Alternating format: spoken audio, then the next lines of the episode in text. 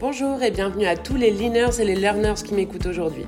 Je suis Julie Chevalier et si vous souhaitez en savoir davantage sur moi et ce podcast, je vous donne rendez-vous sur mon premier épisode, le numéro 0, et sur ma page LinkedIn.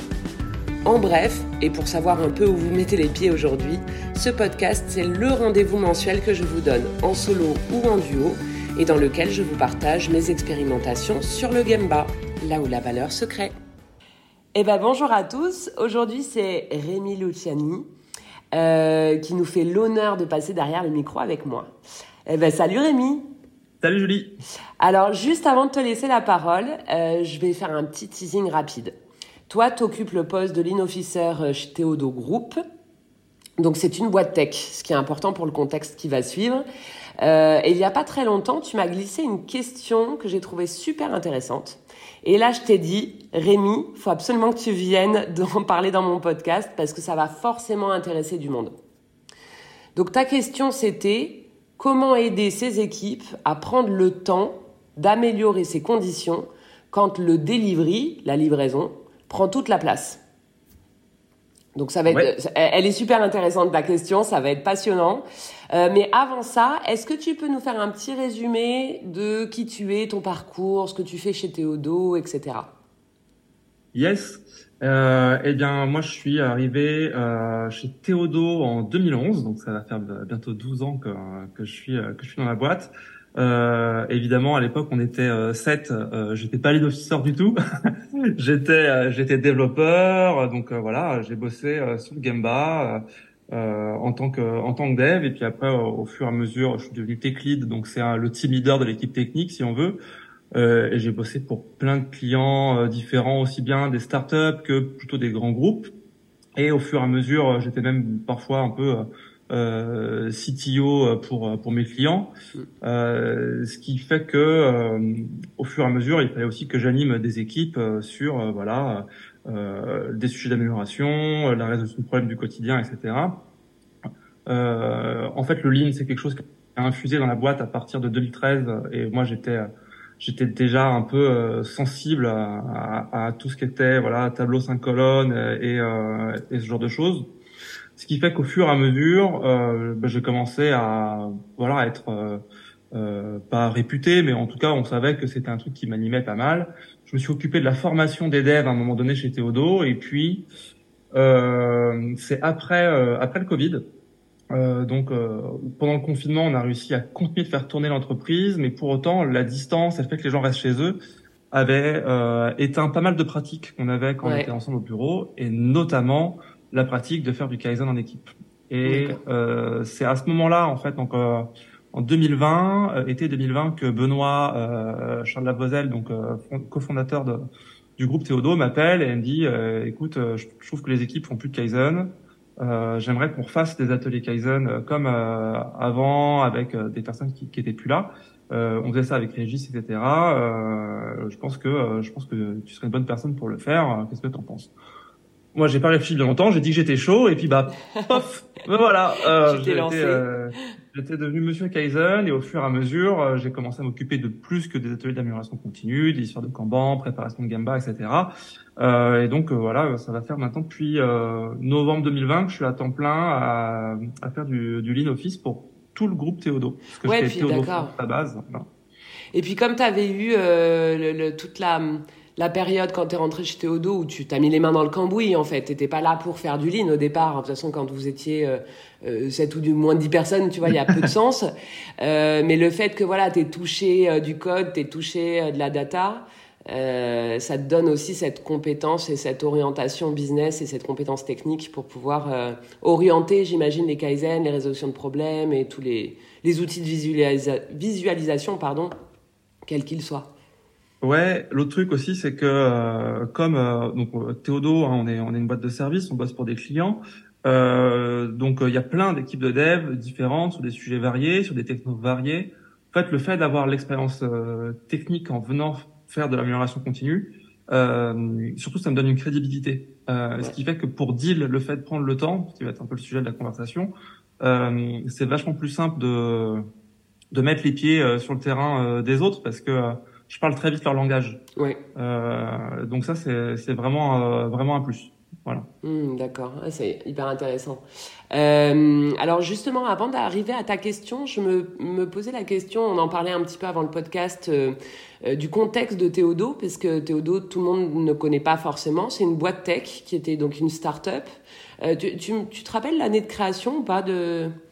C'était 2009. 2009, parce que euh, en 2008, euh, Benoît et Fabrice, donc les deux les deux fondateurs, avaient lancé euh, allomatch.com, mm-hmm. euh, qui est un site qui permet de trouver les bars dans lesquels euh, le match qu'on a envie de voir est diffusé.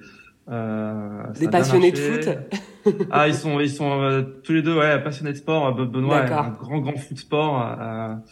Et, euh, ils, ont, ils ont revendu à, à le match euh, euh, en 2016, je crois. Mais donc euh, Théodo, en fait, ce qui s'est passé, c'est qu'ils se sont dit, bah, plutôt que de lancer des produits, on se rend compte qu'il y a plein de gens qui viennent nous demander de l'aide tout le temps. Bah, en fait, on peut peut-être faire un business où on aide les gens à construire leurs euh, leurs produits. Euh, et donc, c'est comme ça que Théodo est né en, en 2009. moi, je suis arrivé en 2011. On était sept.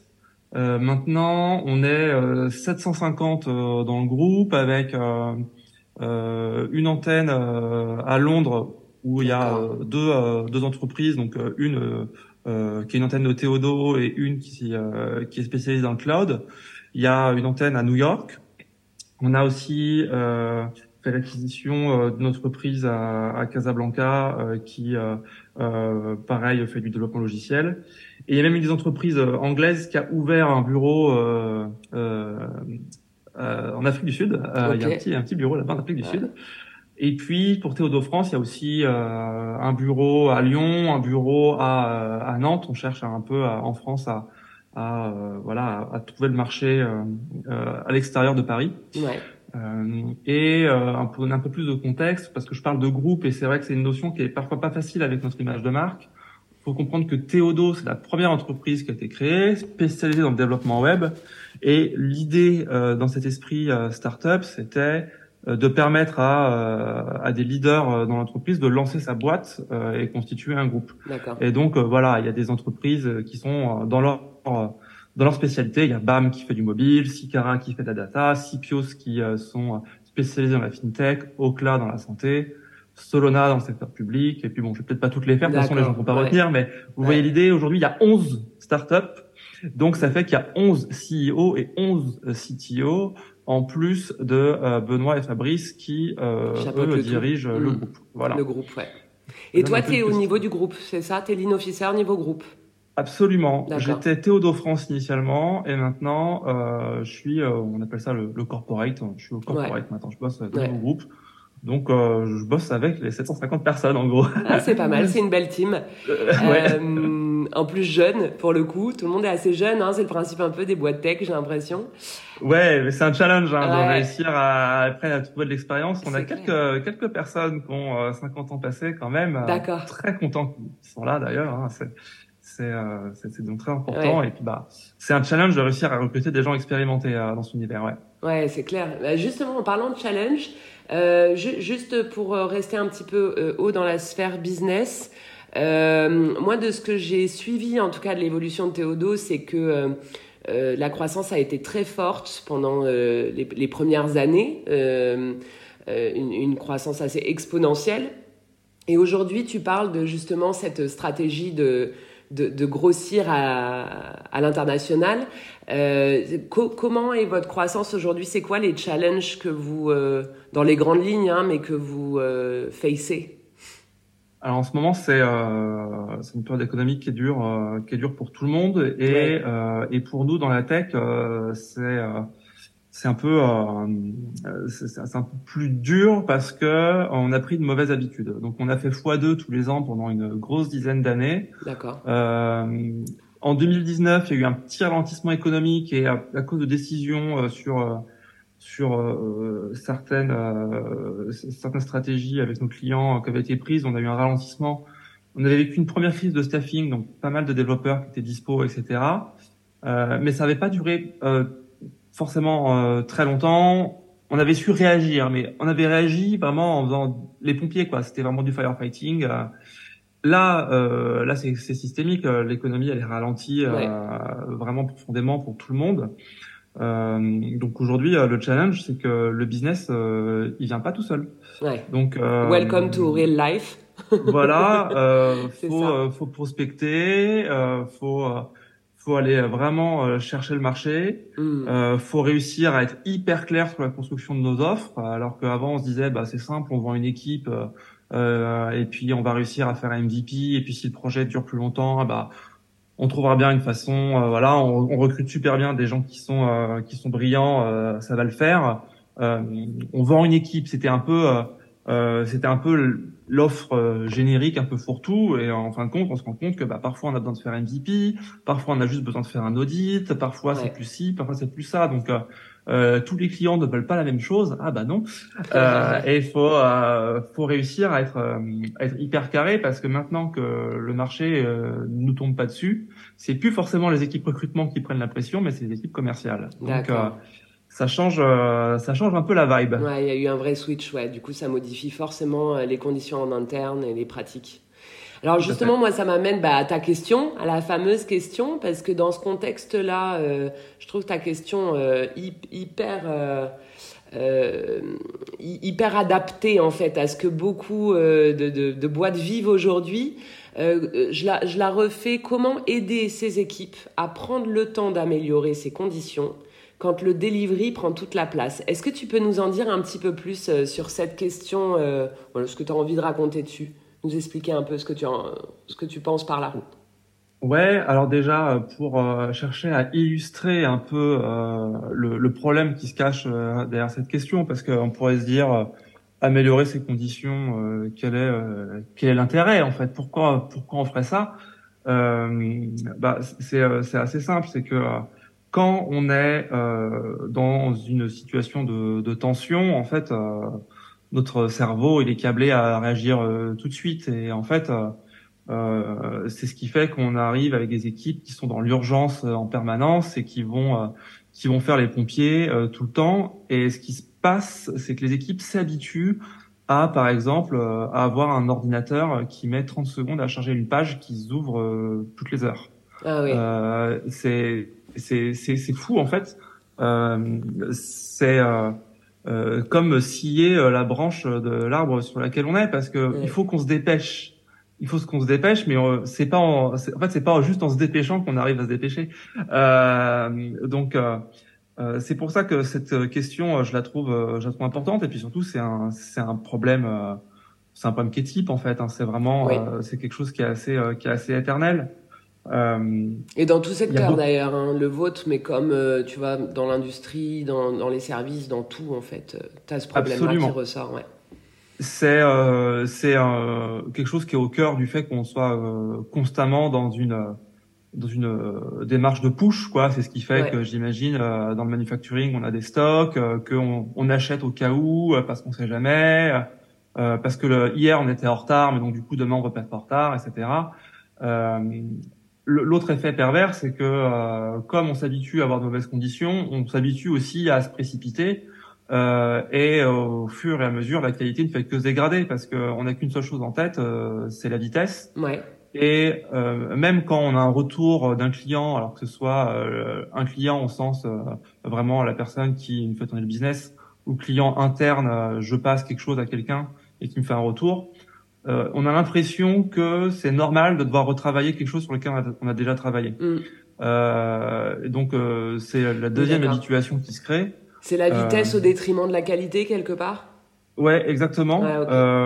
et ce qui se passe dans la tête des gens, en fait, surtout, c'est que ça devient une norme sociale de se dire, bah en fait, mon boulot, c'est de réparer constamment mes erreurs. Mm. ça fait partie du job. Limite, ça, ça fait partie du job. C'est complètement associé au job, ouais. Mm.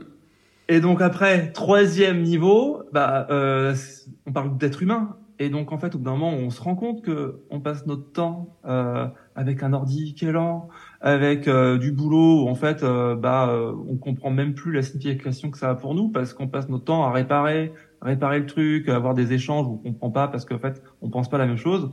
Bah, au bout d'un moment, le moral des troupes chute. Ouais. Donc marché tendu plus moral des troupes à la baisse c'est pas bon pour un business. Ouais. Donc euh, c'est pour ça que euh, cette question, moi, je la trouve, euh, je la trouve importante. Ouais, voilà. complètement, complètement. Et alors tu parlais de conditions, c'est vraiment un terme qu'on utilise très souvent entre nous, je, je réalise. Mais peut-être ce serait intéressant que tu nous en dises un petit peu plus dans ton contexte. Dans ce que toi, tu as, as, compris de voilà des conditions qu'il fallait apprendre à maîtriser, qu'il fallait apprendre à voir, à visualiser, etc. Tu, tu parles de quoi quand tu parles de conditions?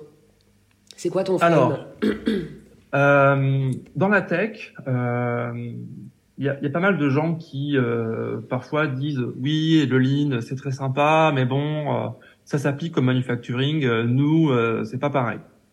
Bon, évidemment, je suis pas du tout d'accord avec ces gens-là parce que quelque chose qui est essentiel quand on cherche à, à comprendre par où passe la valeur et où sont les gaspillages, il n'y a pas que le flux matériel. Il y a le flux d'informations qui est hyper important. C'est pour ça que euh, le MIFA est un, est un, outil puissant, par exemple, c'est qu'on parle pas que du matériel, on, on parle aussi de l'information. Il s'avère que nous, euh, dans notre industrie de, de services de développement logiciel, on manipule principalement de l'information. Euh, le truc qui est embêtant avec l'information, c'est que euh, il y a une quantité incroyable d'informations qui va se trouver en face de nous toujours sur un seul et même écran. Donc en fait, on se rend pas compte à quel point les choses sont dissimulées. Euh, pour euh, revenir sur les conditions euh, par rapport à ça, moi je les cherche du coup pas mal sur les informations qui passent entre entre les mains des gens. Donc ça va être tout aussi bien quand on est développeur le fait d'avoir une demande client qui est claire. Hmm. C'est-à-dire que si ce qu'on nous demande de développer c'est une instruction du style quand je clique sur le bouton ça marche, ben, euh, je tire un peu le trait évidemment, mais le bouton, quel bouton, où est-ce qu'il se trouve, quelle, euh, euh, quelle propriété graphique ce bouton a, c'est quoi la valeur de cliquer sur ce bouton, qu'est-ce qui se passe, etc. Donc à quoi il faut que je fasse gaffe. à quoi il faut que je fasse gaffe. Mm. Donc euh, derrière, évidemment, pour réussir à faire ça bien, il faut hyper bien coopérer avec euh, le client qui fait la demande, il faut former la personne, il faut hyper bien coopérer avec le tech lead qui va peut-être avoir une vision un peu plus d'ensemble sur l'architecture du logiciel. Donc ça, c'est plutôt ce que je verrais en euh, en termes de matières premières en fait pour le dev. Ouais. Donc en fait, si les matières premières sont pas bonnes, hein, si on reste dans les 4 M, hein, je reste dans les 4 M. C'est ce que j'allais te dire, tu es sur les 4 voilà. Ouais. OK. Voilà, condition, moi je prends les 4 M et et je cherche à voir comment ça s'applique au monde au monde de la tech. Material, c'est euh, pour moi c'est vraiment euh, euh, qu'est-ce que qu'est-ce qu'on cherche à mettre dans la tête des gens pour qu'ensuite ils le mettent dans dans du code.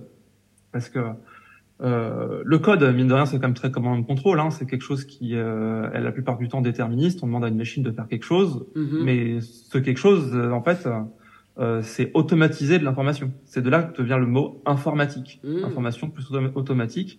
Euh, donc, si l'information en entrée est pas claire, l'automatisation sera mauvaise. Et donc, eh c'est là où on voit que la condition, euh, mon, euh, ma spécification est claire, va avoir un impact critique sur la qualité pour le produit du client. Ouais.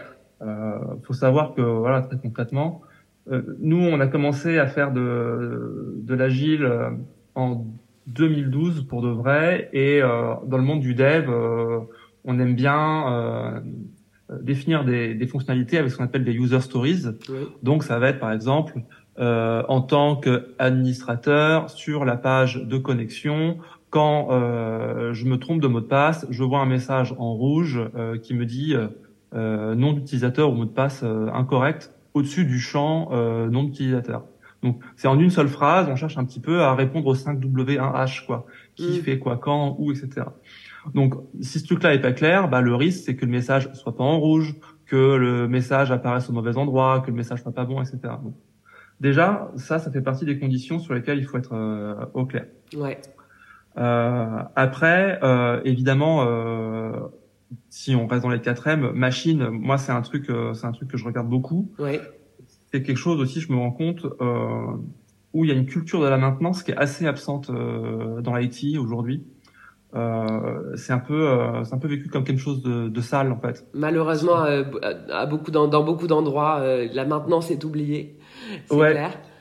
Mais je sais que dans euh, dans une usine, souvent il y a quand même une équipe maintenance où il y a il y a un il y a un fournisseur qui peut venir envoyer quelqu'un. Ouais. Euh, nous, on, on utilise des, des, technologies qui sont open source, donc on décide, c'est des trucs qui sont voilà, et c'est gratuit pour la plupart. On, on, les prend, on les utilise pour nos clients. par exemple, la plupart des clients pour lesquels on bosse quand on fait du web, on utilise une techno qui s'appelle React, qui est faite par Facebook. Mm. Facebook, on leur donne pas de sous pour travailler avec leur technologie. Par contre, quand on a un problème avec React, bah on peut pas appeler Mark Zuckerberg et lui faire euh, écoute euh, ma page elle se charge pas très vite j'ai du mal à travailler avec. Non non c'est à nous de nous débrouiller. En fait c'est c'est quelque chose de très communautaire. Le truc c'est qu'avant de se dire je vais m'en occuper il faut déjà regarder. Et euh, ça dans le fait déjà de prendre le temps de s'occuper de, de, ces conditions la première étape c'est de prendre conscience de l'ampleur d'un problème ou du fait que les conditions ne sont pas idéales euh, et des machines, on en a plein quand on est tech. Et mm. même pour les personnes qui sont côté business, côté recrutement, comme je l'ai dit avant, en fait, on manipule de l'information tout le temps. Et c'est comme dans n'importe quel flux, en fait, on se rend compte que la plupart des gaspillages, c'est de l'attente parce qu'on n'a pas euh, le numéro de la facture au moment de faire la note de frais. C'est quoi euh, un numéro de facture? Ah bah oui, en fait, le truc tient sur un ticket de, de métro, mais il faut trois jours pour récupérer l'info. Ouais. C'est et euh, bah, on regarde, bah oui, des outils, en effet, ils sont mal configurés, on t'a pas formé à utiliser cet outil, etc. Donc euh, euh, tout ça, c'est pareil, c'est des trucs qui, quand on s'en occupe, bah, on n'est pas en train de délivrer quelque chose. Mm. Mais par contre, on s'assure que les personnes sont des conditions de réussite. Ouais. Donc, si on prend pas le temps de s'occuper euh, des machines, est-ce qu'elles tournent bien, est-ce qu'elles sont performantes, et puis est-ce que les gens savent s'en servir, bah c'est pareil. Derrière, le delivery, il va pas être qualitatif, il va pas être dans les délais. Donc, euh, euh, et puis ça compte aussi pour, euh, pardon, mais ça compte aussi pour euh, ce que tu disais tout à l'heure, tu sais, tu t'assois devant ton ordi et le truc qui rame pendant 10 minutes avant de te donner la page que tu veux avoir. Donc en gros, ta machine, là en l'occurrence, ou ton système n'est pas disponible, ça fait partie aussi de ces conditions-là. Ouais, mm. absolument. c'est alors, je me rappelle jamais comment on dit en, en, français. En anglais, c'est OII, Overall Equipment. C'est le TRS, taux de rendement synthétique. Mm. Ouais, voilà. Eh ben, ça c'est marrant euh, parce que euh, c'est pas quelque chose euh, que j'ai vu euh, quelque part dans les livres de tech, etc. Ou quand je parle avec des, mm. des responsables d'infrastructure, etc. Ils vont me parler du uptime, ils vont me parler des erreurs, mais ils vont pas me parler bah, des si grandes pertes, etc. La décomposition, ouais, des pertes. Mm. C'est universel. Ouais. et ça marche super super bien. et pour la disponibilité, moi j'ai un vrai exemple. Hein, C'était euh, euh, une équipe admin pour le coup euh, qui est responsable de vraiment faire tourner les sujets. ah, il y a un nouvel arrivant, quelqu'un a besoin d'un compte sur tel outil, etc. Donc des choses qui font vivre le quotidien des gens. Donc, encore une fois, le, en fait, c'est des gens qui bossaient pas mal sur l'infrastructure les conditions des, des, gens au quotidien dans la boîte. Et il y avait une personne, vraiment, quand je disais que ça prenait une minute à charger, c'est que parfois la page échouait son chargement tellement c'était lent. Et, en fait, ça faisait des mois que c'était comme ça. Ça rend fou, je lui dis, ce genre de truc. Je lui, ai dit, c'est juste pas possible, c'est irrecevable, il faut faire quelque chose. Et, euh, ni une ni deux, on a négocié le changement euh, d'ordinateur, mais euh, ce qui a fait que ça a pris du temps, c'est que la négociation, c'est quelque chose qui fait peur aux gens. Hmm. Et ça, c'est un autre un, un, autre facteur qui fait qu'on prend pas le temps de s'occuper des, des, conditions, c'est que négocier, c'est un truc qui fait peur, on sait pas faire, etc. Euh, si je reste encore un petit peu sur euh, sur les conditions et que je parle vraiment d'un côté euh, tech, euh, il faut comprendre que entre le moment où on écrit la ligne de code et le moment où un utilisateur arrive sur une application et peut par exemple euh, faire un, un, call à distance mhm. comme là, euh, bah, il se passe plein de choses. la ligne de code, elle est écrite par un être humain pour les êtres humains. C'est c'est écrit avec un, un, un langage euh, qui utilise plein de termes anglais, etc. Mais en fait, ce code, il est transformé, euh, ainsi de suite. Euh, il est parfois inspecté, il est, il est testé, etc. Il y a plein, plein, plein, plein de d'étapes dans une chaîne de production logicielle.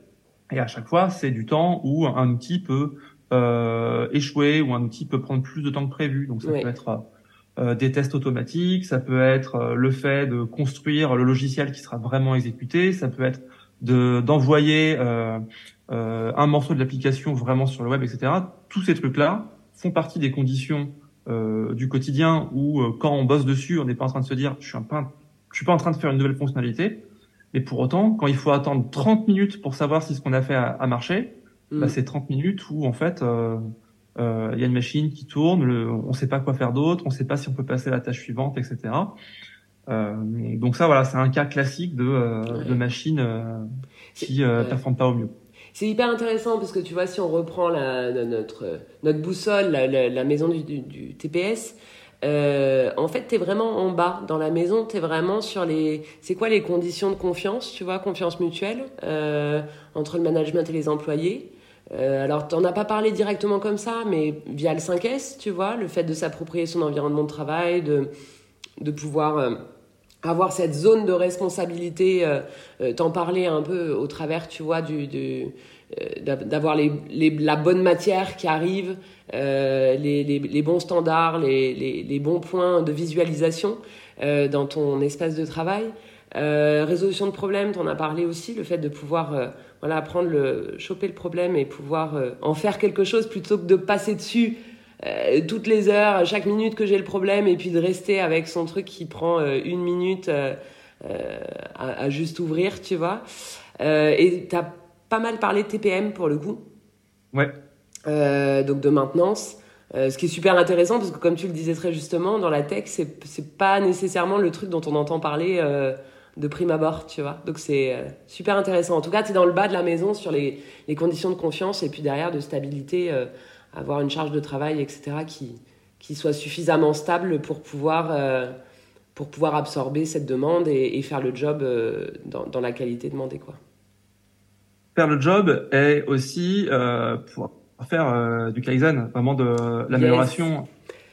Et justement, on, va, on, y vient, on y vient toujours au Kaizen. On hein. y vient, on y vient tout doucement, on y vient parce que justement pour chercher à donner un peu des billes pour vraiment euh, répondre à la question bah, comment on fait euh, pour sortir les gens du euh, du travail acharné et réussir à voilà retrouver une bulle d'air, à prendre la, prendre de la hauteur. Euh, bah j'ai fait des conneries. Donc euh, je cherche à les partager. Trop bien vas-y nous fais ton NC euh, déjà il y a il y a un truc c'est que c'est que euh, l'un des intérêts euh, de ces euh, de ces activités là où on cherche à améliorer les choses, euh, c'est pas de juste régler le problème, parce que sinon en fait on on garde un état d'esprit de, de pompier face à, à, quelque chose contre lequel il faudrait se rebeller quoi. Donc ce qui ce qui compte c'est de c'est de réussir à, à le faire en équipe. et qu'est-ce qui il y a de mieux que une incentive pour tuer l'esprit d'équipe. C'est ce qu'il y avait pendant un, moment, euh, c'est que pour réussir à passer au, niveau d'après euh, sur le chemin de progression, euh, il fallait avoir réussi à faire un kaizen d'un certain niveau. Donc c'était l'idée de se dire, bah on veut que les gens fassent des kaizen pour les motiver, on a, on a qu'à mettre ça dans l'incentive. Mais en fait, qu'est-ce qui pourrait mal se passer? Bah on a une équipe de trois personnes euh, avec euh, trois kaizen et trois personnes qui se parlent pas de leur kaizen et qui disent quoi? Bah oui, euh, bah, c'est mon kaizen parce que moi aussi je veux passer au niveau d'après. Ouais, d'accord. Donc euh, ça vraiment euh, à ne pas faire.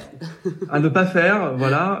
le, le fait de, de, prendre le temps d'améliorer les choses, c'est pour tout le monde, c'est normal et et c'est pas aux gens de devoir se dire il faut que je m'auto-motive là-dessus.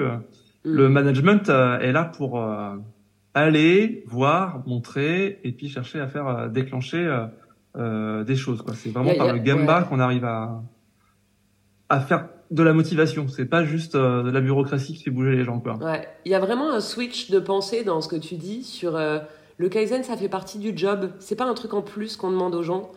C'est pas une fois que tu as fini ta journée de boulot, maintenant tu passes à ton kaizen et et il faut que tu déchires parce que tu es en compète avec les autres et donc du coup euh, faut, faut faire le meilleur kaizen possible tu vois parce que ton chef te l'a demandé. Mais c'est à un moment donné le switch et généralement il est long et je sais pas comment tu l'as vécu comment vous l'avez vécu vous mais assez douloureux. Euh, le switch de ah non mais en fait ça fait partie de la journée de travail. C'est pas en plus du travail. C'est très long. Ouais. euh, c'est euh, justement autre, autre erreur, euh, c'est se précipiter. Faut être hyper patient en fait. Faut être hyper patient parce que euh, on n'est jamais face à une page blanche, jamais. Euh, on, euh, on, on, dit qu'on cherche à construire des systèmes d'apprentissage, etc. En fait, euh, je pense que c'est surtout créer de meilleurs systèmes d'apprentissage parce qu'en fait, dans les faits, euh, le cerveau c'est une éponge. ils s'habituent. Il y a des choses qui passent notre temps à renforcer des comportements.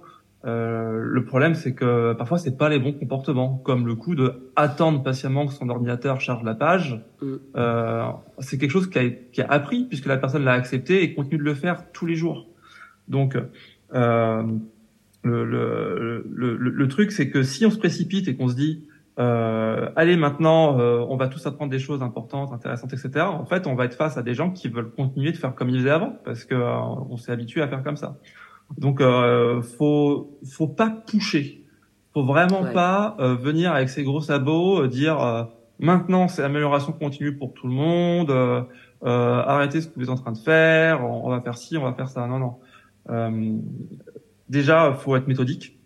Donc ça, il n'y a pas de doute. Faut se faut se muscler sur sur sur ce que c'est que le PDCA, quoi, vraiment. Euh, et ça, la meilleure façon de se muscler, c'est de le pratiquer. Hein. C'est euh, ça, c'est tout. Lire un bouquin, lire un autre bouquin, lire encore un bouquin, et pratiquer, pratiquer, pratiquer. Pratiquer, pratiquer, pratiquer, lire un autre bouquin. Euh, et puis en parler avec d'autres gens qui font la même chose, avoir un sensei, euh, voilà, euh, Chou, Harry, hein, on se, on se refait pas, avoir un sensei, avoir des pères qui font la même chose, et puis des gens qui qui nous suivent pour pour chercher aussi à transmettre. Ouais. Euh, c'est et c'est pas quelque chose qui se fait du jour au lendemain, c'est pas quelque chose qui se fait en une semaine, c'est mm. même pas quelque chose qui se fait en un an quoi. Euh, ça prend du temps. Mm. Cette histoire d'incentive par, exemple, le fait de se dire euh, le kaizen euh, c'est pas la compète, euh, faut comprendre que c'est quelque chose qui était en place qui a dû durer peut-être deux trois ans. on a réussi à retirer ça il y a maintenant aussi deux trois ans. Et pour autant, euh, voilà, avoir des gens qui, en autonomie d'eux-mêmes, se disent on va faire un truc ensemble. Euh, bah c'est que parce que là, à force de venir voir des équipes et d'animer des trucs ensemble et de faire un peu de pub, que ça se produit. Ouais. Euh, donc euh, le, le, le, le, sujet était très ancré. Donc euh, si on se précipite euh, après le changement, en fait, on va juste pas y arriver et baisser les bras. Et au pire, on va peut-être même euh, perdre des points avec certains, quoi. C'est-à-dire mm. que euh, euh, moi, je sais que quand j'ai commencé, voilà, à chercher à faire des ateliers euh, d'activité Kaizen, euh, l'idée c'était quand même que j'avais un tact, chercher à en faire un par semaine, à faire à faire une restite euh, avec des dirigeants une fois par semaine aussi. Donc, j'étais un peu dans le le principe de la Good Heart Law. je sais pas si si ça te parle. C'est ah, je sais plus où est-ce que c'était, ça devait être en Inde. Euh, ils voulaient moins de cobras, donc euh, il y avait euh, il y avait euh, une prime si on rapportait un cobra mort pour diminuer le nombre de cobras. D'accord. Qu'est-ce qui s'est passé? Les gens ont fait de l'élevage de cobras pour rapporter des cobras morts et se faire de l'argent, donc il y avait plus de cobras. Voilà. Donc euh, le problème de se dire je vais faire du kaizen, je vais faire du kaizen, c'est qu'en fait on fait des mauvais kaizen. Voilà. Ouais. Euh, donc Vraiment. Vas-y, finis ta phrase. J'ai une question qui me. Ne pas se précipiter. vas-y, vas-y. Ne pas se précipiter. Ouais. C'est d'ailleurs c'est hyper intéressant avec ta question. Tu sais, quand le delivery prend toute la place. Donc en gros, ça veut dire quand tu es dans le rush et qu'il faut livrer. Et en même temps, il y a ce yin et yang, tu vois. C'est comment je ralentis à un moment donné pour faire le kaizen, le bon kaizen, et ne pas se précipiter. Alors, tu m'as tendu une perche magnifique quand tu dis. Euh, ne pas faire le mauvais Kaizen. C'est quoi, euh, est-ce que tu as un exemple de mauvais Kaizen justement? Ça peut être quoi un mauvais Kaizen? Ouais, euh, j'en ai, euh, ça va être ça va être du Kaizen qui va être sur du work en fait. C'est-à-dire que nous, notre boulot, c'est simple, hein, c'est de délivrer un produit ou alors des nouvelles fonctionnalités sur un produit. donc c'est super cool. On a une application pour, euh, je sais pas, une application e-commerce pour vendre du vin. Euh, on a besoin d'intégrer un nouveau système de paiement pour euh, élargir euh, le marché. Ok, très bien. il faut qu'on sorte ce truc. Bon, le mauvais kaizen, ce serait de se dire ah bah on va travailler sur le fait de s'assurer que on a bien fait le bon nombre de tâches aujourd'hui au jour le jour et donc de chercher à vraiment à se focus sur euh, la productivité, rien que la productivité, mhm. qui sont des questions en fait de gestion de projet, euh, qui doivent derrière amener plutôt à des questionnements euh, de qualité, de time, mais sur des tâches du quotidien. En fait, euh, l'intérêt c'est de chercher à comprendre qui ne savait pas faire quoi. si on fait une journée ou une demi-journée à se dire mince, pourquoi pourquoi hier on n'a pas réussi à délivrer ce qu'on a promis C'est un peu du temps un peu un peu gaspillé parce que c'est un trop gros problème et on est sur quelque chose du quotidien le truc qui est intéressant, c'est quand on est euh, sur euh, quelque chose qui va déjà intrinsèquement motiver les gens à devenir plus forts dans leur boulot. Hmm. Euh, le projet, ils font déjà ça tout le temps en fait. Tout le temps, tout le temps, c'est vraiment le delivery est là. le matin, on fait notre réunion d'équipe et ensuite la journée, on code, on relit le code, on envoie le code, on fait valider au client. En fait, c'est déjà le quotidien. donc, ce qui est intéressant quand on se réunit comme ça en équipe pour chercher à, à améliorer, c'est de se plonger sur le craft en fait le moment où on cherche à avoir des discussions d'ingénierie. C'est là où ça devient euh, quelque chose euh, qui a de la valeur pour les gens et pour le client. Hmm. Parce que la conversation, elle n'est pas orientée sur euh, euh mince, euh, euh, on n'a pas la bonne méthode pour faire passer le ticket de la colonne A à la colonne B ça, c'est des trucs, euh, c'est des effets collatéraux de la méthode, quoi. Tu, l'orienterais plus sur du 5 colonnes, du coup, ce, quand tu es en écart par rapport à un standard, par exemple, tu vois, on avait prévu ça dans notre journée, on avait prévu de coder comme ci ou de faire, de livrer ça. On est en écart par rapport aux livraisons du jour ou je sais quoi, je ne sais quoi du jour, euh, au plan prévu, tu vois. Et là, tu vas plus le faire basculer en 5 colonnes, c'est-à-dire méthode de résolution de problème pour ceux qui connaissent pas le terme 5 colonnes. Euh, et par contre, ce que tu appelles le craft, ça va plus être euh, tes sujets de value engineering. Donc vraiment dans le produit, c'est ça? Sur comment tu euh, apporter une amélioration sur, excuse-moi, hein, mais apporter une amélioration sur la conception du produit. Ça pourrait être ça? Ouais, euh, quand t'es euh, quand t'es tech, ce que tu touches au quotidien, c'est du code. Donc a priori, là où tu vas faire de l'amélioration, ça va être dans le code. Euh, ce qui a été un, un challenge? Parce qu'à l'époque justement où euh, le Kaizen c'était euh, euh assez, euh, enfin, c'était plutôt une incentive. Il y avait pas mal de Kaizen comme ça qui étaient des Kaizen de productivité, méthodo, etc. Alors que quand on est quand on est un G et qu'on se met à coder, etc. En fait, la question c'est comment je fais pour écrire du code qui va être plus performant, avec une meilleure sécurité, euh, comment je fais pour euh, que euh, cette fonctionnalité elle bug moins souvent, comment je fais pour que dans cette partie du code, en fait, on passe moins de temps à lire le code, que ce soit plus facile de faire le changement, etc. Comment j'améliore mon architecture C'est tous ces sujets-là en fait qui rendent les gens qui codent plus mm. forts sur le code. C'est plus le couple produit-process, c'est pas uniquement le produit, hein, c'est ça que tu dis. Ouais. Il y a les deux. Mm. Et euh, bah, sur sur le process au quotidien, en effet, le, le, le 5 colonnes, c'est le bon outil. Euh, le, le, le, truc qui est difficile avec le 5 colonnes, c'est des fois de se rendre compte euh, que le problème est encore plus petit qu'on ne le pense. Mm. C'est-à-dire qu'on va avoir tendance à se dire ah euh, notre problème c'est que hier on était en retard, alors qu'en fait le problème qu'il faut réussir à avoir c'est euh, bah, en fait hier euh, quand j'ai euh, lancé euh, mon environnement de développement, et ben ça m'a fait du rouge et ça marchait pas. c'est ça qui m'a fait perdre du temps. Et en fait, là encore une fois, on est dans des sujets de 4M, de conditions, de TPM, etc. Tout à fait. et quand on est sur des problèmes qui sont au niveau de la gestion de projet, c'est qu'en fait, en général, on est on est un peu trop loin, on est un peu trop haut en fait. et donc l'avantage de le faire en cinq colonnes quand le problème arrive, c'est que ensuite ça permet le cerveau travaille tout seul et de se dire tiens c'est marrant quand même ça fait la quatrième fois en deux semaines qu'on a un problème avec euh, l'outil de testing automatique. Ah mmh. ouais, t'as raison. Ça vaudrait peut-être le coup de prendre deux heures et euh, de chercher à mieux comprendre, à mieux faire. Donc euh, c'est pas euh, c'est pas soit du kaizen, soit du delivery quoi. En fait, c'est vraiment job égal work plus kaizen. C'est vraiment ça, très, très vrai. On a, on a, on a vu des, des, Kaizen super. Hein, enfin, c'est pas le Kaizen en tant que tel, mais en tout cas l'esprit Kaizen euh, quand on était au Japon là, il, y a, quelques mois. Euh, et notamment sur un, changement d'outil, euh, sur des grosses presses, tu vois, un, changement d'outil pour pouvoir mettre un nouveau produit, faire passer un nouveau produit. Et, et, c'était hyper intéressant de voir l'intensité le, le, du Kaizen dans le temps. C'est-à-dire que nous, on a observé une fenêtre de quelques minutes, euh, tu vois, on a dû rester deux heures dans l'usine, on a observé, euh, je sais pas, un quart d'heure de, changement d'outil. Et, euh, et, en fait, ils étaient il y a quelques années, ils étaient, je, je sais plus les chiffres, mais il y a quelques années, ils étaient à 15, 15 minutes de temps de changement d'outil, tu vois. là, on est revenu, ils sont à 8 minutes.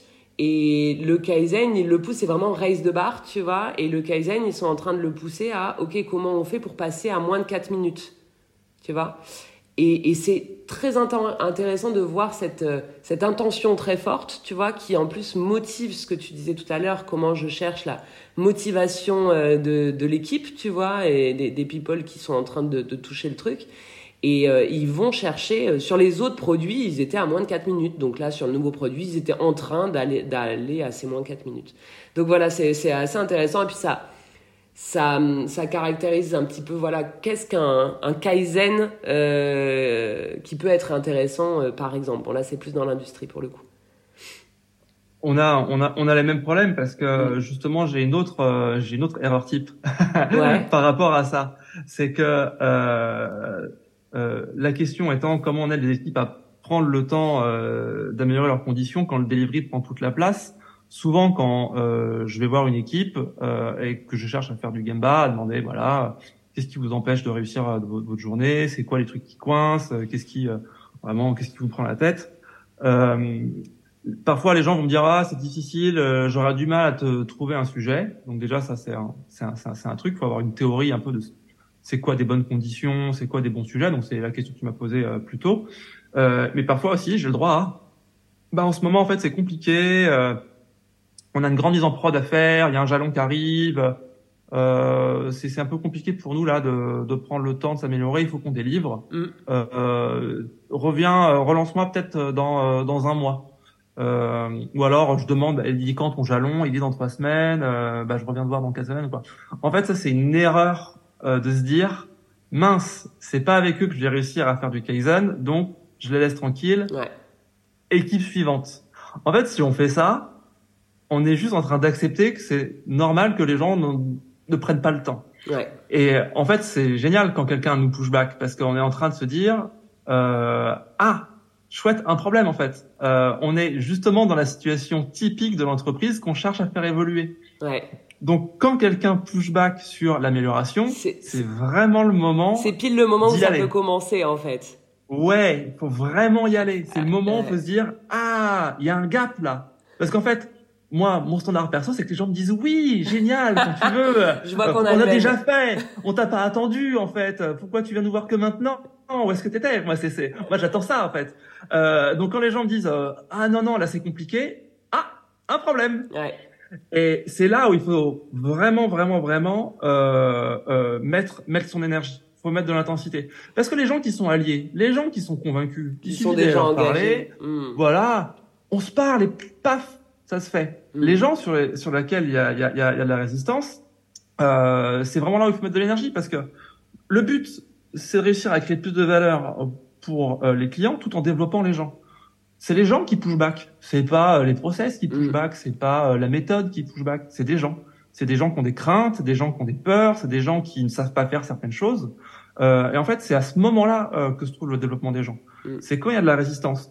Donc évidemment, faut pas y aller comme un bourrin et encore une fois, faut pas se précipiter.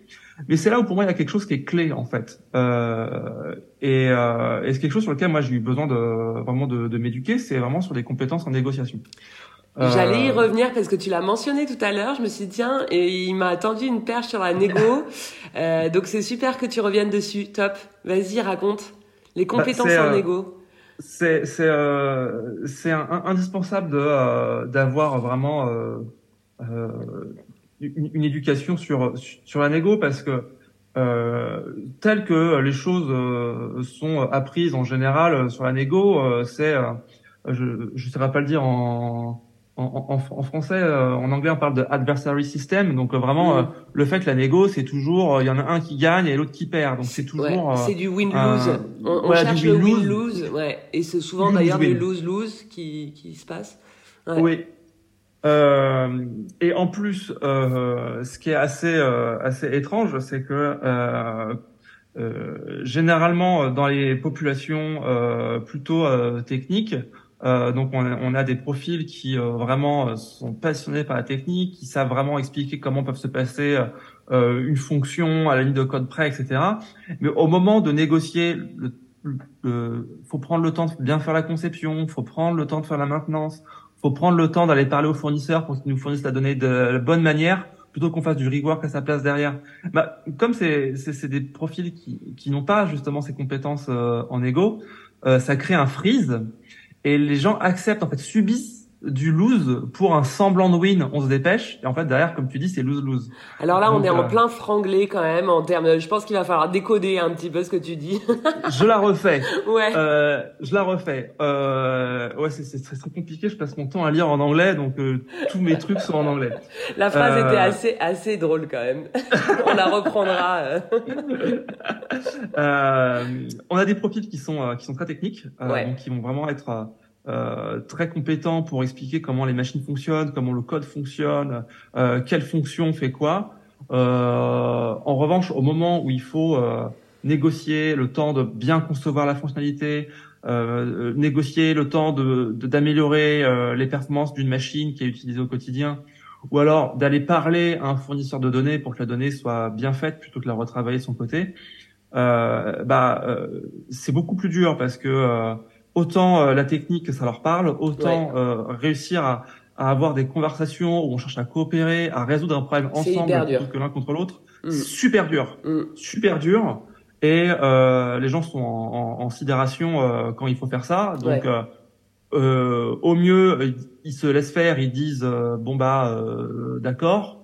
Et en fait, sur le coup, ça les arrange pas. Ça arrange les gens qui leur demandent des trucs parce qu'on délivre quand même une fonctionnalité mais euh, derrière la qualité est pas au rendez-vous. Ouais. Et au pire, euh, les gens euh, euh, disent rien du tout, mettent les problèmes sous le tapis, et en fait, on croit que c'est fait, et en fait rien n'est fait parce que les gens se disaient j'arrivais pas à le faire correctement, donc je l'ai juste pas fait quoi. Ouais. donc la négo, bon c'est vrai partout dans le monde, on la vie tout le temps, on passe notre vie à, à négocier. Tout à fait. dans le cadre de la question qu'on se pose là aujourd'hui, euh, c'est indispensable euh, d'être au clair là-dessus. Et il y a un truc très simple, euh, c'est que euh, quand je vais voir une équipe et qui me dit par exemple ah j'ai pas le temps ou alors ça va être difficile de négocier avec le client. En fait, ce dont je me rends compte souvent, c'est que le, client est est pas forcément contre euh, qu'on prenne le soin de son produit ou, ou quoi, hein. euh, mais c'est les gens sur le terrain qui euh, vont avoir peur de négocier avec le client parce que justement ils savent pas faire. Donc en fait, là, ce, qui, ce, qui, ce qui est important, c'est de c'est de soulager les personnes sur euh, sur ce truc-là, quoi. Ouais. chercher à les former au passage, un minimum, parce que négocier, ça va les aider toute leur carrière, mais passer de on a des problèmes avec par exemple, euh, le truc qui revient tout le temps, c'est un truc qui s'appelle l'intégration continue chez nous. C'est une grande machine qui prend le code qu'on a écrit, qui fait toute une batterie de tests. Euh, donc euh, parfois ça prend 20 minutes, parfois ça prend 5 minutes, parfois ça prend 40 minutes. Euh, quand j'ai des conversations avec les gens, que je leur demande qu'est-ce qui te ralentit au quotidien, ils vont me dire ah ouais bah l'intégration continue c'est compliqué quand même en ce moment. Donc là c'est marrant, on dit c'est compliqué, c'est-à-dire et en fait les aider avec le questionnement à rendre leurs problèmes plus spécifiques, mm. on arrive à quelque chose qui est euh, euh, accessible en termes de négo pour eux. Parce que plutôt que de venir voir son client et de dire ah on a des problèmes sur tel truc, euh, euh, ce serait pas mal qu'on prenne le temps, ils peuvent venir et dire euh, client, euh, on a remarqué que notre processus d'intégration continue prenait 25 minutes. On sait qu'on peut atteindre des résultats de l'ordre de 5 minutes dans d'autres équipes. Donc, pour donner un ordre de grandeur, euh, cette intégration continue, elle est lancée euh, dix fois par jour. Euh, on pourrait gagner 200 minutes d'attente. Je te rassure, quand ça tourne, on se tourne pas les pouces. Mais en fait, ça nous permettrait de te faire valider des fonctionnalités au plus tôt. En fait, ça là, en général, ça n'a rien à voir, en fait. On arrive d'un truc qui est vague, pas mesuré, ah etc. Et on arrive à avoir un discours euh, qui est sur un, un gain qu'on, qui nous semble atteignable, en fait. Oui. Euh, donc euh, sur ce truc-là, en fait, euh, c'est euh, réussir à faire voir la win pour eux et réussir à leur faire voir la win pour le client aussi. Ouais. Et une fois qu'ils ont vu, alors pardon encore hein, pour le pour le, le franglais, mais avoir le gain aussi bien pour eux que pour le client, bah, c'est plus facile pour nous d'obtenir le gain de on va réunir une équipe et de faire de l'amélioration ensemble. C'est clair. Donc euh, ça amène les conversations, les discussions à un autre à un autre level en fait, à un autre niveau. Ouais, je, je me mets comme toi maintenant, je parle franglais aussi du coup. aïe aïe aïe. Euh, comme tu dis, ça amène les conversations à un autre niveau. Parce que plutôt que ce soit un fight de dire bah, pourquoi tu veux pas ou qu'est-ce qui fait que ton client veut pas, etc en fait, on parle, on parle des problèmes et on, on, cherche un chemin euh, qui convient à tout le monde et qui met pas trois ans euh, pour réussir à travailler sur le problème. quoi. C'est euh, la magie du PDCA de la négo. C'est ça, c'est tous les outils, euh, tous les outils de visualisation, à commencer par le PDCA, tous les outils du TPS et du Lean, nous amènent à ça, à qui je dois parler. Tiens, il y a un écart, c'est normal, c'est pas normal. Bah non, s'il y a un écart, c'est pas normal qui doit parler à qui et de, quoi on se parle ben, On parle de cette situation spécifique. Tiens, pourquoi la boîte, elle n'a pas avancé? Tiens, pourquoi la livraison ne s'est pas faite? Tiens, pourquoi euh, la qualité, on, a, loupé euh, ce, point, euh, qualité, tu vois? Ah tiens, on a loupé la formation du nouveau et ainsi de suite. Et en fait, c'est vraiment, ben, voilà, qui doit parler à qui et puis derrière, avoir une conversation sur le game bar sur la pièce spécifique ou sur la fonctionnalité, la feature, etc. spécifique, euh, pour commencer à trouver des chemins, en fait, des chemins, euh, on pourrait parler trade-off d'ailleurs, euh, des chemins de trade-off, tu vois, où on cherche en fait le chemin win-win pour la personne, d'ailleurs on pourrait dire win-win-win pour la personne, pour le client, pour la boîte, tu vois. Ouais, euh, bah, c'est pour ça que j'ai évoqué euh, le gain pour l'équipe, le gain pour le client, mais aussi le gain, du coup, pour moi, en fait, c'est pour euh, le fait qu'on arrive à avoir des activités d'amélioration au sein de la boîte. Ouais. Parce que euh, le but du jeu, euh, c'est pas de marquer des points, c'est d'avoir des gens qui au quotidien développent leur esprit d'analyse. Mm. Il y, a, y, a, une grande différence entre juste se dire cool, un problème, on le résout, et, et d'être capable, capable, pardon, de euh, d'avoir un moment où on s'arrêtait de coder comme des fous pendant trois heures et où on a vraiment réfléchi, creusé, qu'on a augmenté notre perception de, de, de notre expertise et que euh, à la fin euh, à la fin de ce moment, euh, en plus d'avoir réussi à craquer un truc, de s'être dit j'ai compris, je sais l'expliquer. Et après de faire des restites et que ce soit quelque chose de, de normal dans la boîte. Quoi. C'est un truc d'ailleurs qui aide beaucoup à, à normaliser ces moments-là. C'est quand on crée un peu de de euh, euh de, de, de, jalousie d'entreprise, quoi. Ouais. C'est dire ah bah t'as vu. Euh, euh, il y a il y a Léo et à la Zakai la réunion du matin là il est passé ils nous ont montré le super kaizen qu'il a fait c'est cool moi aussi j'ai envie de passer quoi c'est c'est c'est un peu c'est un peu l'idée c'est un truc sur lequel pour l'instant moi j'ai j'ai pas mal besoin de de progresser parce que mon biais de techos fait que je vais adorer aller euh, dans le fin fond de la tech, etc. Mais pas forcément de faire une restite qui va être euh, hyper accessible euh, pour tout le monde. Mais c'est un truc qui est hyper important, c'est qu'une fois qu'on a pris le temps de le faire, mm. c'est pas le tout de l'avoir fait une fois. Ce qu'on veut, c'est que ça soit normal et que les gens le fassent tout le temps. Donc euh, le PDCA, faut aller au bout.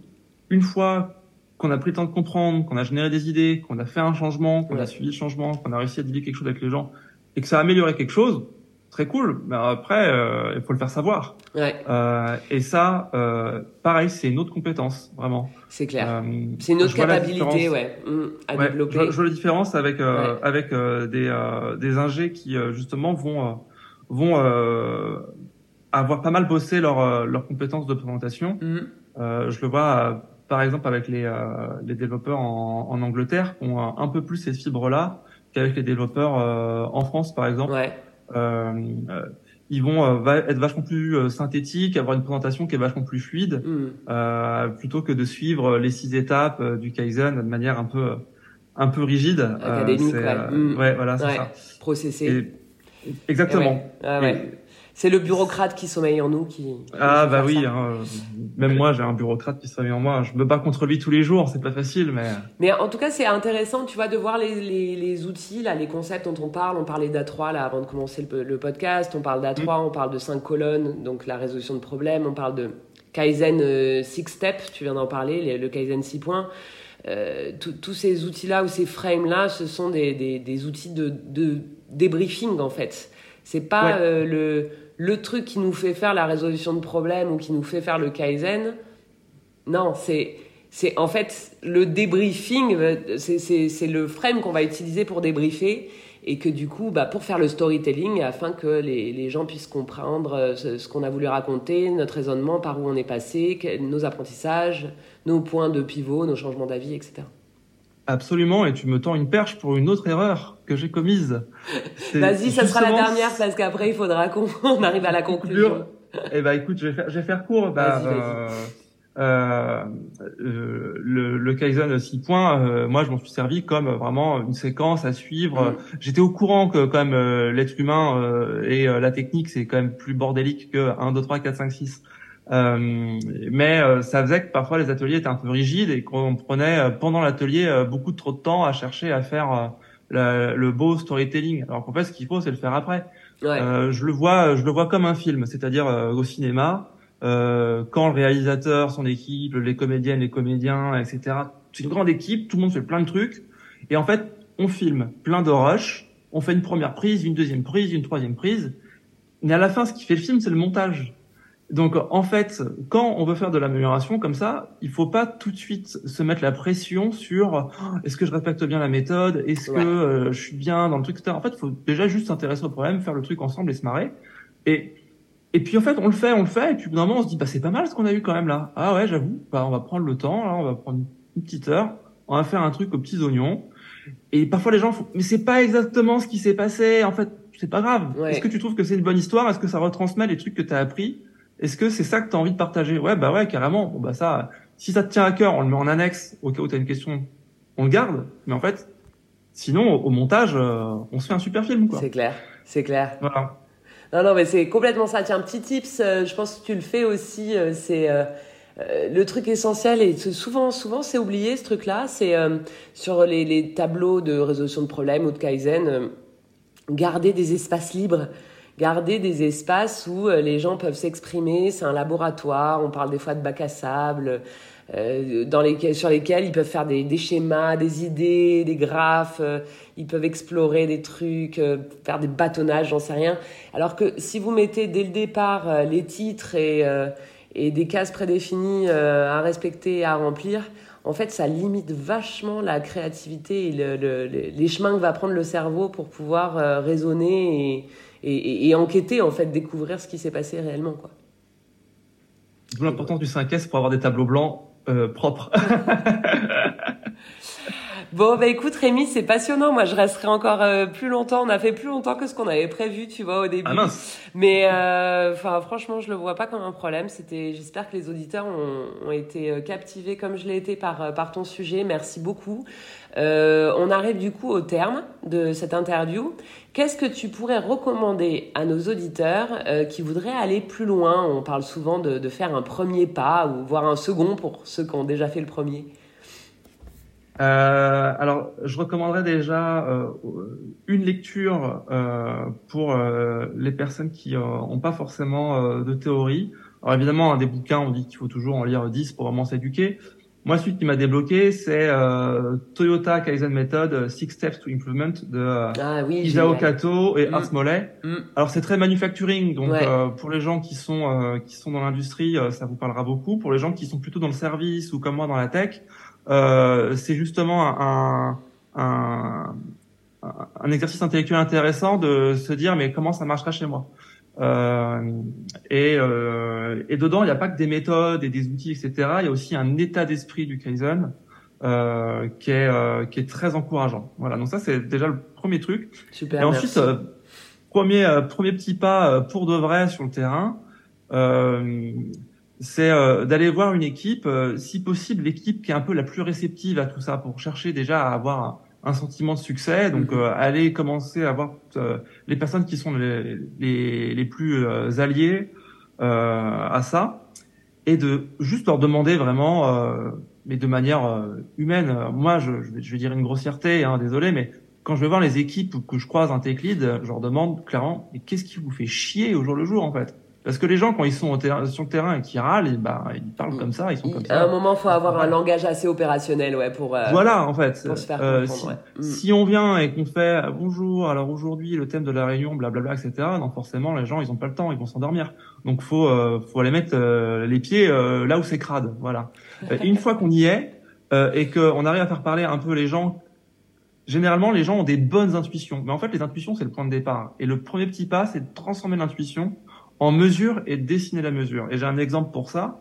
C'était une équipe qui me disait, oh là là, euh, c'est vraiment relou, euh, on a un processus euh, qui arrête pas de planter, il faut qu'on le redémarre quatre fois avant que ça passe. Oh là là, vraiment, qu'est-ce que ça nous emmerde? J'aurais fait, ok, très bien, mais qu'est-ce que ça veut dire Il plante tout le temps? Bah, je sais pas. et vous avez un taux d'erreur? Bah non. oh là là, c'est compliqué. Il faudrait qu'on appelle telle librairie pour avoir la mesure. Je fais, attendez, qu'est-ce que vous faites? Montrez-moi les les dix dernières ou les deux dernières semaines, je sais plus ce que j'aurais demandé. Et on a compté, on a bâtonné. Non, non, non, non, non, non. Ok, semaine dernière, 48% d'échecs. Hein, hein. Semaine de, semaine de d'aujourd'hui là, cette semaine-là, 52% d'échecs. J'ai tracé l'histogramme. Voilà, il y avait deux barres mhm. et c'est écrit 48% d'échecs, 52% d'échecs. Alors je fais, voilà, donc en fait, à chaque fois que vous lancez ce processus, vous faites pile ou face et vous savez si ça passe ou pas. Et là, j'ai vu des yeux s'écarquiller, ouais. mais vraiment, euh, c'est, euh, des, euh, des lumières, illumination. et, et en fait, le plus dur était fait. Ouais. j'aurais pu sortir de la salle, je sais qu'il serait passé quelque chose en fait. Ouais. Et le fait de matérialiser vraiment comme ça les choses, euh, euh, ça déclenche des comportements. Donc vraiment, premier petit pas, aller voir là où ça pique, là où ça fait mal, et de mettre une dimension sur le problème avec un dessin, même si c'est au tableau comme ça, avec un un, un marqueur euh, vert euh, qui pique un peu les yeux, on s'en fout en fait. Euh, faut pas chercher à sur-ingénierer le truc. Ouais. Ce qui compte, c'est la valeur et euh, les, la facilité à faire le job pour les gens. Bon, c'est génial. Écoute Rémi, super. Euh, c'est une, une, super conclusion. C'est très hands-on. Euh, c'est très pratico-pratique. Je, je, merci beaucoup parce que moi, en tout cas, dans mon environnement qui est plutôt l'industrie, ça me parle énormément. Donc, je sais que ça va parler à, à mes collègues euh, Indus. Euh, le fait que tu viennes de la tech et que tu en parles de manière aussi euh, aussi claire et en, faisant autant de parallèles aussi avec l'Indus, ça, ça, montre que c'est pas du tout impossible. Et bien au contraire que les problèmes types, on les retrouve en fait dans les, dans, dans, dans, les contextes, dans, dans tous ces contextes-là, et qui plus est par les temps qui courent, voilà, avec ce qu'on disait, que ce soit la conjoncture d'un point de vue croissance, l'inflation, les difficultés de recrutement, enfin voilà, je, j'enfonce un peu des portes ouvertes, je sais que tout le monde euh, vit un peu ce truc-là, mais en même temps, euh, c'est encore un peu l'été, donc tout le monde est en vacances là, à l'heure où on se parle, donc euh, on va pas non plus faire trop de négatifs, mais en tout cas, c'est, c'est, chouette d'avoir ton énergie et, et de, d'entendre que voilà, il y a des, il y a des voies possibles dans ce que tu proposes, donc merci beaucoup. Merci à toi euh, de m'avoir accueilli euh, sur podcast, euh, Julie. Écoute, avec grand plaisir et puis à une prochaine pour suivre les aventures d'un lean officer chez Théo de Group du coup. Avec grand plaisir. Salut Rémi, merci, à la prochaine.